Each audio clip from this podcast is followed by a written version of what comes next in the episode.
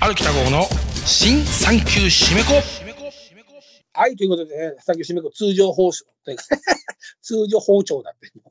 やめろ、お前もう、ポッドキャスト。向いてないわ。えー、ほんとごめんなさい。えー通常放送は今週の今日で終わりでございます。はい。来月からは月1、月間歩きた号になりますよ。はいね。ということで、えー、ね、えと、皆さんね、えとってことないんですけど、えとって何ですか？えとって、お前元、ね、巨人から、広島から巨人に来た男じゃねえかって、どうでもいいんですけど、はい、27日、来週の、えーポッドキャストお休みですよ、皆さんね。一週休みでございます。はいね。えー来週来週がなくて、来月からリニューアルで月1回の放送のポッドキャストに変わります。えもしかしたら名前もサンキュー締め子から変わるかもしれません。ということでね、ね告知になります。はい。えーえーとですね、まあ、まあ、あのー通常放送最後だから特に何するわけじゃないんですけど、今ですね、また読み直しで、多分男の子だったらみんなどうなんだろうね。読んだことあるんじゃないかな。西光太郎さんの一瞬の夏。はい。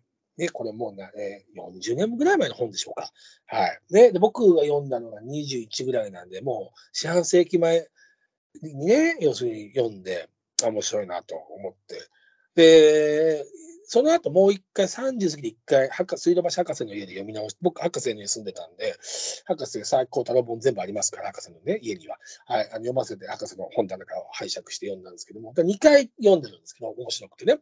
で、この度ちょっと、また、本屋で、本屋、ごめんなさい、図書館で借りて読んでるんですけど、やっぱ面白いというかね、あの、まあ、好きな、まあ、ちょっと、あの、なんですかね、言葉は、Facebook にも書いたんですけど、なんかこう、西光太郎さんのほら、文章って、こう、ちょっとドライなところもあるじゃないですか。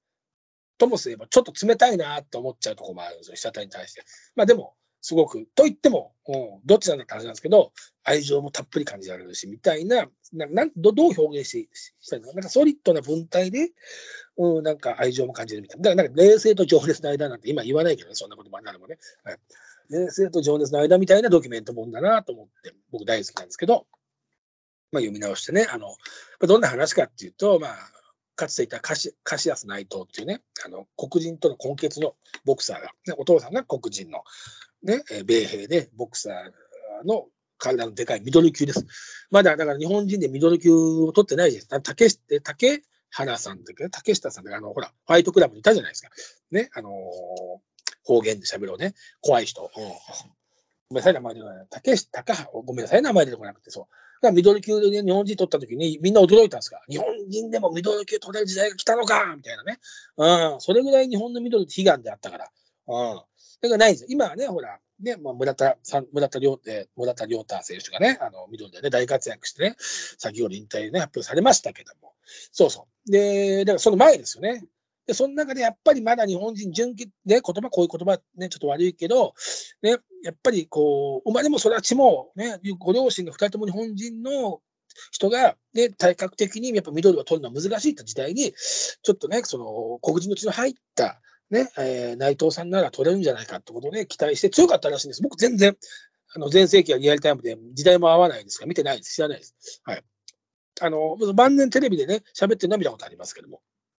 で、それカシャス内藤って、まあだから、このね、えー、リングネームもね、あれもね、もうわかると思いますけどね、あれね、カシャス・クレイですよね。モハメッド・アリが取ってね、カシャス・ナイトでね、期待されて強かった選手が、まあいろいろあって、ミドル級でちょっと、あの、最初は強かったらしいんですよね。デビューして10戦目ぐらいバーン。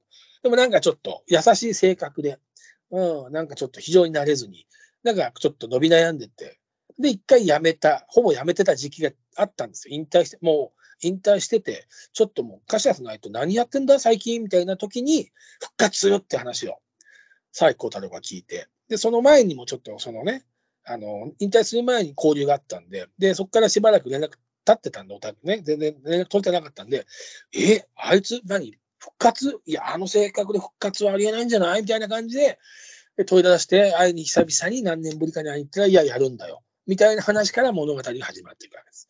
はい。で、うん、ちょっとそのね、ボクサーの復活にね、ね、やっぱり年を取って、で、30いくつで、今思えばね、30代なんかあれですけど、当時はね、ボクサーのピークってもう30過ぎたらね、こう、下り坂なんて言われてた時代ですから、はい。ね、その、その中での、はい、その最高太郎自身もちょっと疑問視をしながら付き合っていくわけですよ。で、どんどんのめり込んで、講師もね、ドキュメントのね、被写体の対象としては珍しくこう公私混同というか、自分の資材も投げ打っちゃうみたいな。まあまあまあ、すごく、まあ面白いんですよ。あの、上下、えー文庫問題の上下の本で。まあ、どこの図書館にでもありますから、はい。まあね、ここから先はあれなんですけど、あの、面白いです。で、モハメット・アリがまだ現役な時代の話なんで、そこのモハメット・アリの試合を見に行った沢木幸太郎さんの、こう、ルポ、ルポなんかも入ってくるんで、そこも面白いです。晩年のね、言葉ですけ、ちょっともう落ち目になっていたモハメット・アリがね、もうちょっと全盛期も過ぎて、金のためだけに試合をしていたんじゃないのって言われてた、モハメット・アリ時代のルポなんかも入ってくるんですよ。そこも面白いです。はい。まあ、ね、西光太郎さんの方はやっぱ深夜、えー深夜特急ですか？はい。もうね、あれ、本当あれ見て旅出た日本人って、すごいだろうね。JTB とかあれ、西光太郎さんにあれで、あの、本当何パーセントか還元した方がいいぐらいですよ。あれ、どれだけ日本人がインド行ったかって話ですよ、本当に。ね、まあ面白いじゃないですか。めちゃくちゃ面白いですし、ちょっと前に、クローズアップ現代で1月ぐらいに、なんか、あんまりテレビ出ない人なんですけど、西光太郎さんテレビ出てて、なんか、うん、そうそう、あのー喋ってて、すごいね、喋り方も上品でかっこいいんですよね。はい。はい。ね、あのー本当そこの上品っていう言葉がね、あの、とてもお似合いになる方で、はい。ね、私に言われると、ね、嬉しくないと思うんですけど、はい、あの、いや、どれもこれもいろいろ他にも読んでるし、今最新のやつがね、なかなかちょっとね、値段が張るんで、ちょっとね、ちょっと買う、買い、ちょっとやっぱ本ってね、やっぱ2000円超えるとなかなかちょっとって、でももう買おうかなと、もうそろそろ買わないかなと思って、はい、あの、呼び出そうかなと思ってるんですけども、そう最新のやつも面白そうなんですよね。分厚、それもなんか何十何年かけて、あ、もっとかな、なんかすごい時間かけて書いたっていう、はい、なんか話で、あの、西光太郎さんのね、お父さんの話を書いたやつも面白かったな。うん、すごい面白かった。まあね、あの、ドキュメント本というかね、こういうスタイルの本で、一番ね、僕の肌に合うドキュメントかな、なんてね。はい。まあでも、そっか、ドキュメント他にもいっぱいあるもんな、面白いな。まあいいんですけど。まあそうです、西光太郎さんのやつはね、ぜひぜひ、あの、読んでない若者は、はい、あの、もうそうい、あの、ね、もう、大昔の本になってしまいますけど、やっぱそこは、はい、作品はね、売れたものは、やっぱそこはね、ちゃんと理由がありますからね、面白いわけですよ。はいね。ということで、最高の一緒の夏今ハマってまたね、今ちょうどジョー、ジョーをね、読み終えたとこなんで興奮しております。はい。でね、こうなってくるとまたこうドキュメントも読みたくなって、どんどんどんどん掘っていくじゃないですか。ね。あやっぱりこう、田崎健太さんの新設長州力とか読みたくなってくるしね。うん、ね。そういうことなんですよね。つながってね。そうすると安倍ジョージも、安倍ジョージさんのね、ドキュメントというかね、うん、ほぼドキュメントみたいなね、堀の中のね、懲りない面々もまた読みたくなるし、みたいなね。そうですね。真空飛び膝蹴りを飛ばせた男も読みたくなるし、みたいなね。どんどんリンクしていくわけですよね。そこはやっぱ読書の楽しいところで。はい。なんと言ってもね、図書館に行けば皆さんタダですからね。はい。今なんか僕も本ね、やっぱね、まあ当たり前ですけど、ずっとちょっと前まではね、買ってましたけども、今、もうほぼ、月に全然本なんて、もう実際買うのって2冊ぐらいで。うん。あとはもうバンバンもう図書館で、はい。うん、利用させてもらってます。はい。ね、本当バンバン剤でございます。はい。まあね、その辺もね、面白いなと思ってね。あとは、あれか、映画だと最近、まあまあ、相変わらずネットフリックスを見ててですね、最高なんですよね。はい、あの、ビーフってやつをね、まあ、今ハマって見てますけどね。はい。いいですね、ビーフね。あとすごいな、今度さ、今度ってことないですけど、ちょうど昨日ぐらい見に行こうかなと思ったエアーって映画があったんですよ。昨日ってことないけど、もうちょっと前か。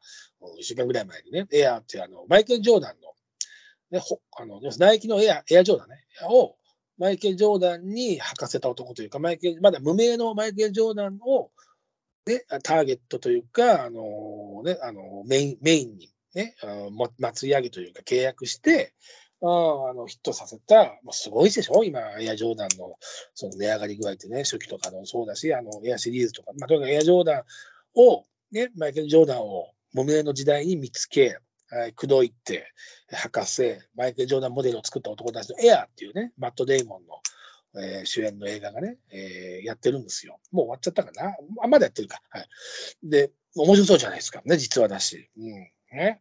だけどね、もうね、確かね、来週ぐらいにかな、下手したら、もう、ちょっとわかんない。この放送だから、まあ、とにかくですね、ネットフリックスで今月、配信するんです。早いなーっていう。いや、これやられたら映画館行かなくなっちゃうわ、みたいな。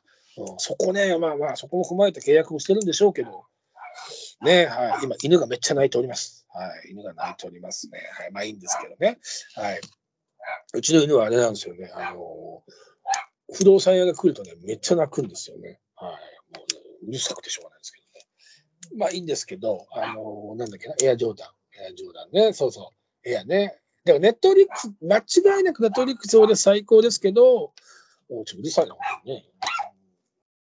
ちょっとうるさいよね。ちょっとうるさいですよ、みたいな。はい、まあですね、ネットリックス最高なんですけど、やっぱそこがね、皆さんね、あのーちょっと懸念するところですよね。はい。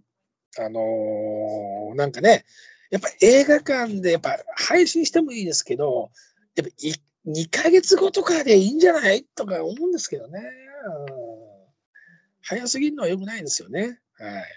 まあ、ということで、なんか、それも踏まえて、ちょっとね、あのーそれ、そうは言いながらね、ネットフリックスをですね、めちゃくちゃ見てるんですけどね。はい。アマプラとネットフリックスばっか見てます。他の僕、ユーネクスとか見てないんですけど、はい。見てますね。昨日もまた結局、韓国映画見ちゃってさ、名前出てこないな、今。そう、まあ、またそれで火がついちゃってさ、また悲しき獣見ようかなとかさ、うんね、うん、新しき世界見ようかなとかね。うん、そうそうそうそう。ね。いや、あのーそう、あ、昨日ね、久々にあれ見な見直したんですよ。俺言ってると思うんですよ、これ、ポッドキャストで。海にかかる霧っていう韓国映画なんですけど、これ僕もね、公開がですね、7年ぐらい前です。要するに僕ね、その日ね、女の子に振られて、1年間付き合った彼女に朝4時に電話来まして、ええもう好きじゃないから、みたいな。おいおいみたいな振られちゃって。で、もうこのまま酒飲んじゃうと思って、もう4時電話終わって、えーもう電話10分ぐらいで終わって、えぐらぐら話したってしょうがないじゃないですか、向こうが嫌いっつうんだからってことで。で、やばいなと思って、もう、もうショックだし、落ち込んで、参ったな、参ったな、参ったな、酒飲んじゃうかなと。思ったけど、これ酒飲んだらこれやばいぞと、どんどん朝、ね、このまだ4時とかですから、1日飲んでもう仕事になんねえぞと思って、午後、午後というか夕ね、次の日ぐらいもうやばいぞと思ったんで、その日何もなかったんで、打ち合わせも何もなかったんで、もう、あもう酒はダメだと思って、まず、マラソンしに行って、ジョギングしに行って、全福寺公園、ね、荻窪にまで住んでたんで、全福寺公園まで行って、多く1時間ぐらい。まあ、途中30分ぐらい、半分はもう丸々歩いてますけど、まあ、ジョギングして、で、帰ってきてシャワー浴びて、でもまだもうカッカカッカしてるし、えー落ち込んでるし、もうダメだ、映画と思って、一番早い映画何でもいいやと思って、新宿の東宝に。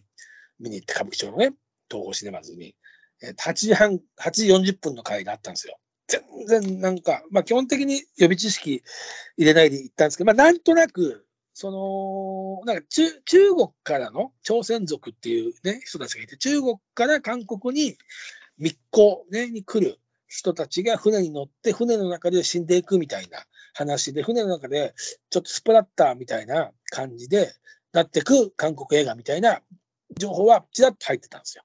あ、これだったらいいな。なんか、ね、もう振られた日に恋愛映画とか見たくないじゃないですか。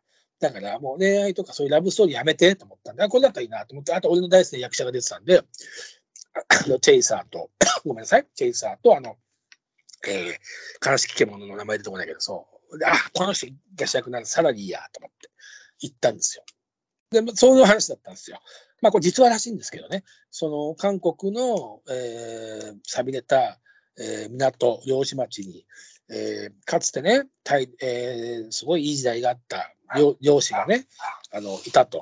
はい、で、その漁師がやっぱどんどんどんどんどんどん、あのもう錆びれてしまって、港も錆びれて、魚も取れなくなって、ね、はい、あのもう仕事がない、お金もないということで、密航に手を出すんですよ。密航に。はい。要するに、中国人、ね、闇の組織、ね、今言った闇バイトみたいなもんですよ。闇の組織かに、えーね、あのお金をもらって、闇の組織って言い方おかしいかな、頭悪そうだな。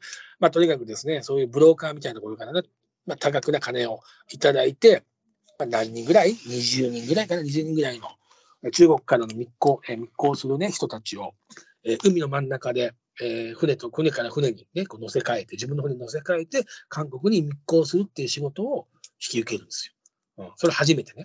で、船乗りが、要するに船の中では船長とその他に5人ぐらいいるんですよ。で、みんなね、一人除いてみんな頭悪そうなんですよ。はい。で、一人はものすごい若くて、セックスしたくてしょうがない若者みたいな。それで、で、まあ、あのみんなに事情を話して、もうね、お金もないからやるぞと。で、一人だけ反対するんですよ。そんなことやって大丈夫かと。でもみんな後の4人は、もうしょうがないし、船長が決めたらやるし、お金ももらえるし、みたいな。で、まあ大丈夫だろう。うん。なんとか逃げ切れるよ、みたいな感じで、やる。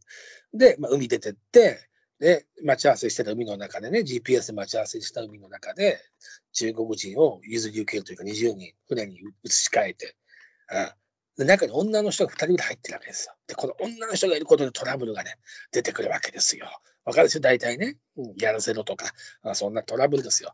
で、あで、まあ入れた。で、まあとりあえず、ね、船乗せるんだけども、あの、巡回艇というかね、要するに警察の船がね、えー海上保安庁だかなんかの船が近くに来たから、よし、お前らちょっと船の底に隠れろと。ね、えーその、捕まえた、漁で捕まえた船を入れる倉庫があるんですよね。船蔵。うん、そこの倉庫にね、お前ら隠れろってすっごい臭いらしいんですよ。でもいいから我慢して、そこに隠れろっつって隠れてた。で、保安庁が来て調べた。で、なんとなくそこは、まあ、賄賂とかも渡しながら大丈夫だった。うん、で、どのぐらいかな ?1 時間か2時間ぐらい隠れてたのかな？よし、じゃあもうお前らもう大丈夫だぞ。保安庁もにもういなくね、警察もいなくなったから、出てこうって蓋開けてみたら、全員死んでるんですよ。その理由はね、まあ映画見てください。そっから地獄が始まるんですよ。で、うわーってね、ねただね、すごいのはね、スプラッターというか、すっごい残酷な話なんですけど、血の量は全然、画面に出てくる血の量は少ないんで、見せ方うまいわけですよ。うん血をバンバンね、出すようなね、映画ね、この間俺が私が見たね、狼狩りって映画も素晴らしかったですけど、今回のね、海にかかる霧っていうのは血の量はね、ほぼ見えない。で、霧がかかってますからね、ずっとね。でね、もうすごいね、せ船の上でね、もう大変な大惨事が始まってるんですよ。で、うわーすごいな、すごいなって、もう忘れた、俺振られたことも忘れて見てて、うわーと思って2時間ぐらい見て、うわー面白いな、これと思って、見てたら、最後の1分で、とんでもないラブストーリーになるんですよ。うわーっていう、うんそれ見た瞬間に、うわ思い出したみたいな。いや、ただその終わり方のラブストーリーぐらいのね、終わり方がもう抜群で、お見事っていう感じですよ。はい。まあ、ただね、そこからまた凹みましたけどね、思い出してね。いやー、あれはびっくりしたね。うん、ラスト1分でこんなね、極上のラブストーリーになるとは。はい。あの、最後。はい。まあ、ハードル上げちゃうとあれですけど、まあ、数ある、ね、私の映画大好きの中でも、ラストが好きだな。ラストの終わり方、たまらんなっていう中のベスト10に入ります。はい。ということで、海にかかる霧。今、ネットフリックス配信してますので見てください。ということで、サンキューシメコ、また来週。